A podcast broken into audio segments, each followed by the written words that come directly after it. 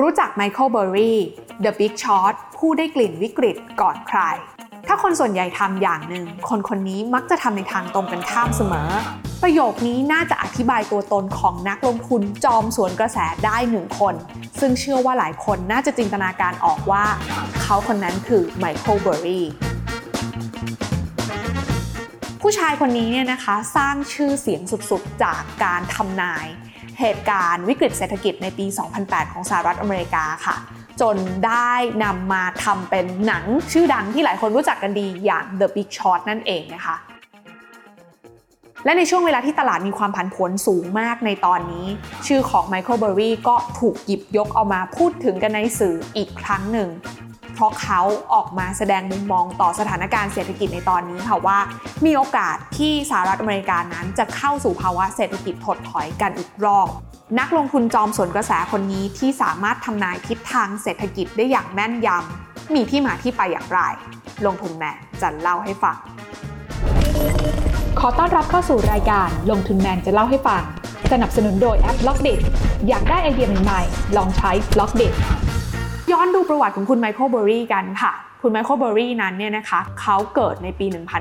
1971 ค่ะ เป็นชาวอเมริกันโดยแท้เลยนะคะ ปัจจุบันเขาก็มีอายุประมาณ 51 ปีแล้วนะคะ แต่ต้องบอกว่ามีหลายเรื่องของเขาที่คนส่วนใหญ่ยังไม่รู้ค่ะ เรื่องแรกก็คือว่าจริง ๆ แล้วเนี่ยตัวของคุณไมเคิลเบอร์รี่เนี่ยเขาสูญเสียดวงตาไปหนึ่งข้างตั้งแต่อายุ 2 ขวบนะคะ โดยตอนนั้นเนี่ย เขาเป็นโรคมะเร็งจอตาในเด็ก ซึ่งถือว่าเป็นโรคหายากมากในยุคนั้นนะคะทำให้เขาเนี่ยต้องใช้ตาเทียมนับตั้งแต่นั้นเป็นต้นมา พอเข้าสู่รั้วมหาวิทยาลัยเนี่ยตัวเขาเองก็เลือกเรียนในสาขาเศรษฐศาสตร์แล้วก็สาขาเตรียมแพทย์ที่มหาวิทยาลัย UCLA นะคะ หลังจากนั้นเขาก็ยังได้รับวุฒิแพทยศาสตร์บัณฑิตจากมหาวิทยาลัย Vanderbilt ก็เรียกว่าเป็นเด็กเรียนเก่งมากนะคะ ก่อนที่เขานั้นเลือกที่จะมาเรียนต่อด้านการแพทย์นะคะที่มหาวิทยาลัยสแตนฟอร์ด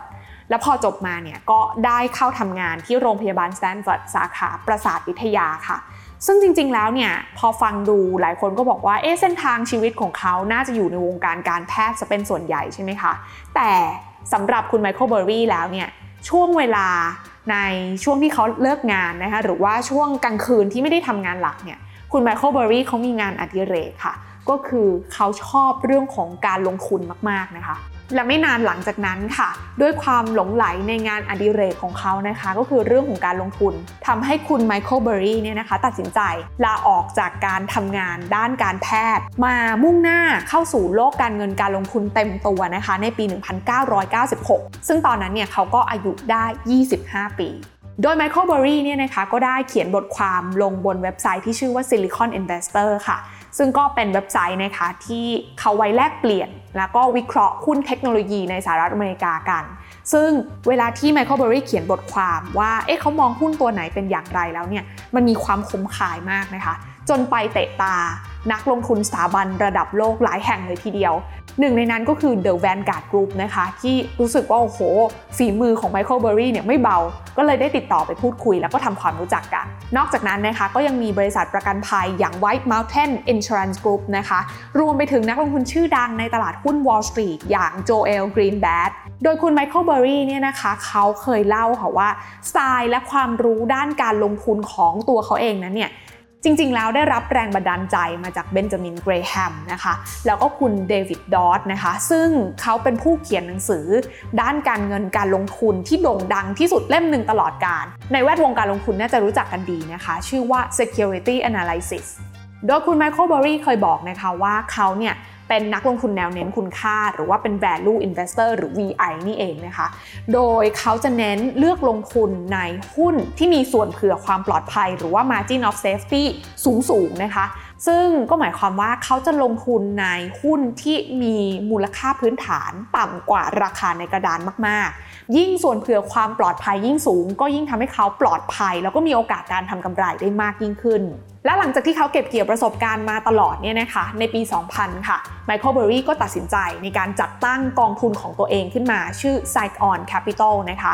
กองทุนนี้เนี่ยต้องบอกว่าเขาใช้เงินมรดก แล้วก็เงินกู้ยืมจากครอบครัวของเขามาเป็นสีดฟันในการจัดตั้งกองทุนค่ะ ซึ่งต้องบอกว่าผลงานของกองทุนเขาเนี่ยก็สุดยอดตามที่ใครหลาย ๆ คนคิดกันไว้นะคะ ลองมาดูตัวเลขกันค่ะว่าที่บอกว่าสุดยอดนั้นขนาดไหน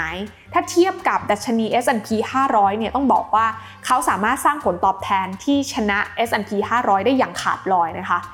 ในปี 2001 เนี่ยผลตอบแทนของ S&P 500 ติดลบไป 12%แต่กองทุนของเขาเนี่ยบวกขึ้นมาได้ 55%ปี 2002 ค่ะ S&P 500 ลดลงไป 22%แต่ผลตอบแทนของ Scion Capital ของเขาเนี่ยนะคะกลับเพิ่มขึ้นได้ 16%และในปี 2003 ค่ะ ผลตอบแทนดัชนี S&P 500 เนี่ย ดีดกลับมาได้ รีบาวกลับมาได้นะคะ แล้วก็บวกไป 29%แต่ผลตอบแทนของ Scion Capital ของเขานั้น บวกได้ถึง 50%ทีเดียว ถ้ามองย้อนกลับไปในเรื่องของผลตอบแทนของกองทุนของ Michael Burry เนี่ยนะคะจะเห็นว่า 2 ปีแรกที่เขาจัดตั้งกองทุนค่ะ เป็นช่วง 2 ปีที่ตลาดหุ้นอเมริกาเนี่ยอยู่ในทิศทางที่ไม่ค่อยดี แต่เขาสามารถทำผลตอบแทนได้สวนตลาดได้ ซึ่งสิ่งที่เขาทำสวนตลาดได้เนี่ยมันมาจากการที่เขามองค่ะว่า ตอนนั้นเนี่ยนะคะ คนเนี่ยแห่ไปลงทุนในหุ้นเทคโนโลยีสหรัฐอเมริกากันเยอะมาก แล้วก็เลยทำให้ valuation ของหุ้นเทคในอเมริกาตอนนั้นแพงมาก เขาก็เลยตัดสินใจทำการช็อตหุ้นเทคในอเมริกาตอนนั้นค่ะคำว่า short ก็คือเขาเล็งแล้วว่าหุ้นมันแพงเกินไป มันอยู่ในระดับนี้ไม่ได้หรอก เพราะฉะนั้นเขาขายหุ้นเหล่านั้นก่อน และเดี๋ยวพอตอนราคาหุ้นเหล่านี้มันลงมาค่อยไปซื้อคืน และนั่นก็เป็นการทำนายที่ถูกต้องนะคะ เพราะว่าหลังจากนั้นเนี่ย หุ้น tech อเมริกาก็เข้าสู่ภาวะ .com bubble หรือที่หลายคนรู้จักกันดีว่าเป็นวิกฤตฟองสบู่หุ้นอินเทอร์เน็ตของอเมริกาในช่วงยุคปี 2000 นั่นเองนะคะ และสิ่งนี้เองที่ทำให้ช่วง 2 ปีนั้นเนี่ยเขาทำกำไรได้มหาศาลจากการ short หุ้น tech ในอเมริกา ถึงแม้ว่าการมองทิศทางแล้วก็เข้าไปช็อตหุ้นเทคในช่วงของ .com bubble เนี่ยทำให้เขาเริ่มเป็นที่รู้จักนะคะ แต่ก็เขามาโด่งดังแบบเปรี้ยงปร้างมากๆเนี่ยในช่วงของปี 2008 เนี่ยแหละค่ะ เพราะเขาถือเป็นนักลงทุนคนแรก ๆ เลยนะคะ ที่ไปสปอตเห็นแล้วก็ทำนายว่าอเมริกาเนี่ยกำลังจะเกิดวิกฤตซับพรามขึ้น ซึ่งวิกฤตซับพรามในครั้งนั้นเนี่ยนะคะ ถือว่าเป็นจุดเริ่มต้นของวิกฤตเศรษฐกิจระดับโลกกันเลยทีเดียวคำถามก็คือว่าเกิดอะไรขึ้นในเวลานั้นที่ทำให้ไมเคิลเบอรี่นั้นทำนายทิศทางของวิกฤตซับพรามได้อย่างแม่นยำเรื่องของเรื่องก็คือต้องย้อนกลับไปดูตอนปี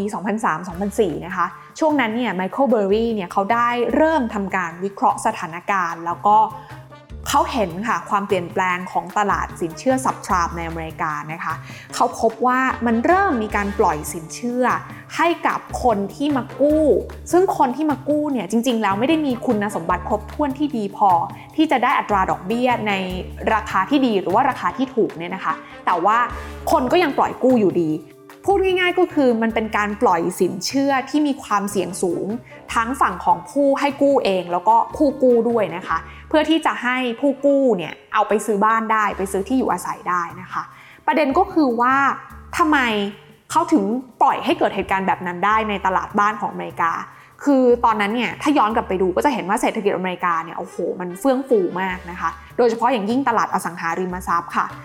ทำให้สถาบันการเงินหลายแห่งของอเมริกาในเวลานั้นเนี่ยก็อยากที่จะปล่อยกู้เพิ่มนะคะ เพราะว่าพอปล่อยกู้เพิ่มได้ ก็จะทำให้ตัวเองมีกำไรเยอะขึ้นได้ ก็เลยเต็มใจที่จะปล่อยสินเชื่อค่ะ เขาเรียกว่าเป็นช่วงเวลาที่แบบสถาบันการเงินอาจจะยอมปิดตาข้างหนึ่งนะคะ ก็ไม่ได้ไปตรวจสอบคุณสมบัติของผู้ที่มากู้อะไรเยอะแยะมากมาย ดูคร่าวๆว่าน่าจะโอเค ก็ปล่อยกู้แล้วนะคะ ในขณะที่ผู้กู้เองเนี่ยนะคะเขาก็อยากจะกู้เงินจากสถาบันการเงินเหล่านี้ เพื่อมาซื้อสังหาริมทรัพย์เนี่ยแหละค่ะเพราะอะไรเพราะว่าตลาดมันเฟื่องฟูมากใช่ไหมคะวางเงินนิดเดียวแล้วก็ค่อยผ่อนไปผ่อนไปกับสถาบันการเงิน แล้วพอราคาบ้านมันขึ้นสูง มีคนอยากได้ก็ขายทำกำไรตรงนั้น แล้วค่อยเอาเงินมาโปะ คืนเงินกู้ก็ได้เหมือนกันอะไรอย่างเงี้ยนะคะมันก็เลยกลายเป็นภาพที่คนอเมริการู้สึกว่าหาเงินง่ายมากเลยจากวงการอสังหาริมทรัพย์นะคะ ฝั่งของสถาบันการเงินก็รู้สึกว่าโหปล่อยกู้ได้ง่ายมากเช่นเดียวกันนะคะ เพราะฉะนั้นแล้วเนี่ยบรรยากาศของเศรษฐกิจในอเมริกาตอนนั้นมันเต็มไปด้วยการเก็งกำไรค่ะแต่สำหรับคุณไมเคิลเบอรี่เองเนี่ยนะคะที่เขาเฝ้าติดตามสถานการณ์นี้มาอย่างใกล้ชิดเนี่ยเขาสปอตเห็นว่าเอ๊ะในปี 2005 ซึ่งมันจะเป็นช่วงเวลาที่อัตราดอกเบี้ยเนี่ยพ้นช่วง teaser rate นะคะ teaser rate คือช่วงที่อัตราดอกเบี้ย 2 ปีแรกอาจจะต่ำหน่อยนะคะ แล้วหลังจากนั้นก็จะเป็นอัตราดอกเบี้ยที่ปรับตัวสูงขึ้น ซึ่งพออัตราดอกเบี้ยปรับตัวสูงขึ้นแล้วกลุ่มผู้กู้ที่มีเครดิตค่อนข้างต่ำหรือมีคุณสมบัติไม่ครบถ้วนเพียงพอตั้งแต่แรกเนี่ยอาจจะมีแนวโน้มที่ไม่สามารถชำระคืนเงินกู้ให้กับสถาบันการเงินได้ พอเรื่องเป็นแบบนี้นะคะ คุณไมเคิลเบอร์รี่เขาก็เลยเริ่มมาทำการขายช็อตค่ะในตราสารหนี้ที่เกี่ยวกับสินเชื่อบ้าน แล้วก็อสังหาริมทรัพย์ ในกองทุนที่เขาบริหารอยู่นะคะ เพราะว่าเขาเชื่อค่ะว่าในอนาคตอันใกล้นี้เนี่ยถ้ากลุ่มผู้กู้ มีแนวโน้มที่จะไม่สามารถจ่ายคืนเงินต้นได้เนี่ยนะคะ มันอาจจะเกิดการผิดนัดชำระหนี้แล้วก็ส่งผลให้ตราสารหนี้ที่เกี่ยวกับสินเชื่อบ้านและสังหาริมทรัพย์เหล่านี้เนี่ยปรับตัวลดลงอย่างมากได้ในอนาคต แต่ในตอนนั้นเนี่ยนะคะต้องบอกว่ามีลูกค้าบางคนค่ะที่ไม่เชื่อในการคาดการณ์ของเขา แล้วก็คิดว่าโอ้ตลาดบ้านสหรัฐ หรือตลาดอสังหาริมทรัพย์ของสหรัฐมันคงไม่แตกหรอกนะคะ แล้วก็ไม่เห็นด้วยก็เลยอยากจะถอนเงินออกจากกองทุนของเขานะคะ ซึ่งก็ไม่แน่ใจเหมือนกันว่า ถ้าได้ถอนไปตอนนั้นก็อาจจะต้องบ่นเสียดายมาก ๆ มาจนถึงทุกวันนี้นะคะ เพราะท้ายที่สุดเนี่ยการคาดการณ์ของไมเคิลเบอร์รี่นั้นถูกต้องค่ะ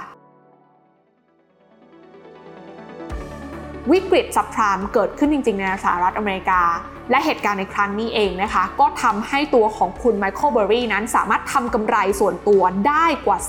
3,400 ล้านบาทนะคะ แล้วก็สามารถทำกำไรให้กับลูกค้าในกองทุนของเขาได้อีกกว่า 24,000 ล้านบาท จากการขายช็อตตราสารหนี้ที่เกี่ยวกับสินเชื่อบ้านแล้วก็อสังหาริมทรัพย์นี่แหละค่ะ และหลังจากเหตุการณ์ที่เขาสามารถทำกำไรได้มหาศาลจาก subprime crisis ในครั้งนั้นนะคะไมเคิลเบอร์รี่ก็ตัดสินใจ ปิดกองทุน s i o n Capital ของเขาลงค่ะ เรียกได้ว่าเป็นการปิดในจังหวะที่เทพสุดๆ ของเขาไปเลยนะคะ ถ้าประเมินตั้งแต่ปี 2000 ถึง 2008 ที่กองทุนของคุณไมเคิลเบอร์รี่นั้น ได้มีการลงทุนไปเนี่ยนะคะ สามารถสร้างผลตอบแทนได้สูงถึง 489%กันเลยทีเดียว ปัจจุบันนะคะคุณไมเคิลเบอร์รี่นั้นก็ยังคงเป็นนักลงทุนอยู่นะคะ แต่ว่าเขาก็มาโฟกัสในเรื่องของการลงทุนส่วนตัวมากยิ่งขึ้นนะคะ และเอกลักษณ์สำคัญของเขาเลยค่ะ ก็คือการเป็นนักลงทุนแทงสวน ทั้งฝั่งของกองทุน แล้วก็หุ้นที่เขามองว่ามันแพงเกินไปนะคะ ทั้งเข้าไป short กองทุน ARK ของคุณ Cathie Wood นะคะแล้วก็เข้าไป short หุ้นเทสลาของอีลอนมัสก์ด้วยนะคะ ซึ่งแน่นอนค่ะว่าด้วยสถานการณ์ในเวลานี้เนี่ยหลายคนก็กำลังจับจ้องนะคะว่าไมเคิลเบอร์รี่นั้นจะประเมินสถานการณ์เศรษฐกิจของสหรัฐไว้อย่างไรกันบ้างเร็วๆนี้เขาก็ออกมาเปิดเผยมุมมองของเขานะคะว่าเขามองว่าสหรัฐอเมริกาเนี่ยอาจจะกำลังเจอกับภาวะวิกฤตเศรษฐกิจถดถอยครั้งใหม่ จากหลายเหตุผลเหมือนกันค่ะ ทั้งเหตุผลที่เขาหยิบยกมาเรื่องว่าอัตราการออมของชาวอเมริกันเนี่ยนะคะ ตอนนี้ต่ำสุดนับตั้งแต่ปี 2008 เป็นต้นมา แล้วเขาก็เริ่มไป spot เห็นนะคะว่าตอนนี้เนี่ยคนอเมริกันจำนวนไม่น้อยเลยนะคะ ที่กำลังหมุนเงินในบัตรเครดิตนะคะ เพื่อที่จะบริหารสภาพคล่องของตัวเอง แล้วคนที่หมุนเงินโดยใช้บัตรเครดิตเนี่ยก็เพิ่มจำนวนขึ้นอย่างรวดเร็วด้วยนะคะ ในขณะเดียวกันนะคะ คุณไมเคิลเบอร์รี่เขาก็ยังได้บอกอีกนะคะว่า การลดลงของดัชนีของตลาดหุ้นอเมริกาในช่วงเวลาที่เราเห็นกันอยู่ตรงนี้เนี่ยมันอาจจะกินเวลายาวนานกว่าที่หลาย ๆ คนคิดกันไว้ด้วยนะคะ แน่นอนนะคะว่าเราฟังกันมาแบบนี้มันก็น่าคิดเหมือนกันนะคะแล้วก็น่าจะเป็นสิ่งที่นักลงทุนทั่วโลกต่างจับตากันค่ะว่าคำทำนายของไมเคิลเบอร์รี่ในรอบนี้จะแม่นเหมือนกับรอบก่อนขนาดไหน